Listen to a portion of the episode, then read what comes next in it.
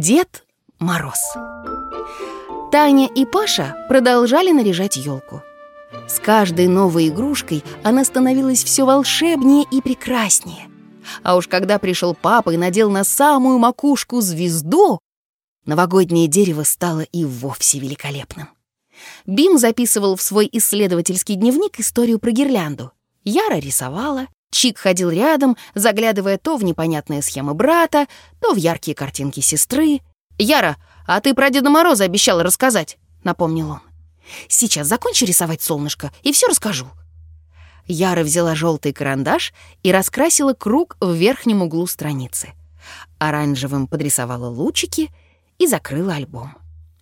«Дед Мороз — это волшебник». «Как мы?»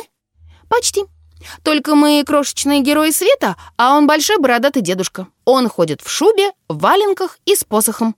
А еще у него есть мешок с подарками. И он их всем ребятам дарит? Только тем, кто хорошо себя вел, слушался маму и папу, делал добрые дела.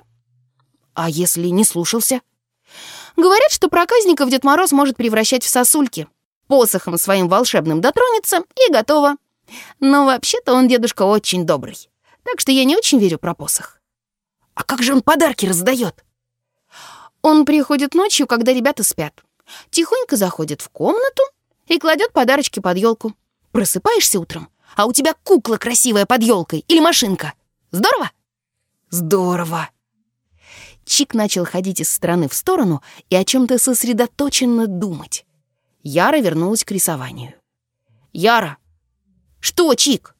А Деду Морозу кто подарки дарит? Он ведь тоже хорошо себя ведет и вообще добрый дедушка. Ему-то кто дарит?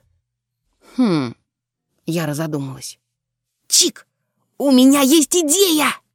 Ночью, когда Павлик и Танюша легли спать, а папа Косморей отправился на свою космическую службу, дверь в детскую тихонько отворилась.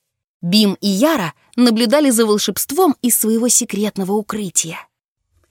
Огромный дедушка в теплой шубе и валенках с пушистой длинной белой бородой неспешно направился к красавице елке. Его было отлично видно. Из окна на него светила большая желтая луна.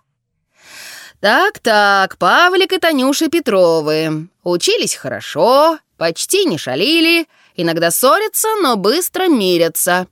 Ладно, ладно, где же там ваши подарочки?» Дед Мороз заглянул в свой огромный мешок. «Вот они!» Дедушка наклонился, чтобы положить подарки под елку. «Ох ты!» Волшебник явно не ожидал увидеть то, что увидел. Под елкой на волшебном планшете светились снежинки, звездочки и большие неровные буквы. Час назад их старательно выводил под диктовку сестры Чик. «С Новым годом, Дедушка Мороз!» Герои света!»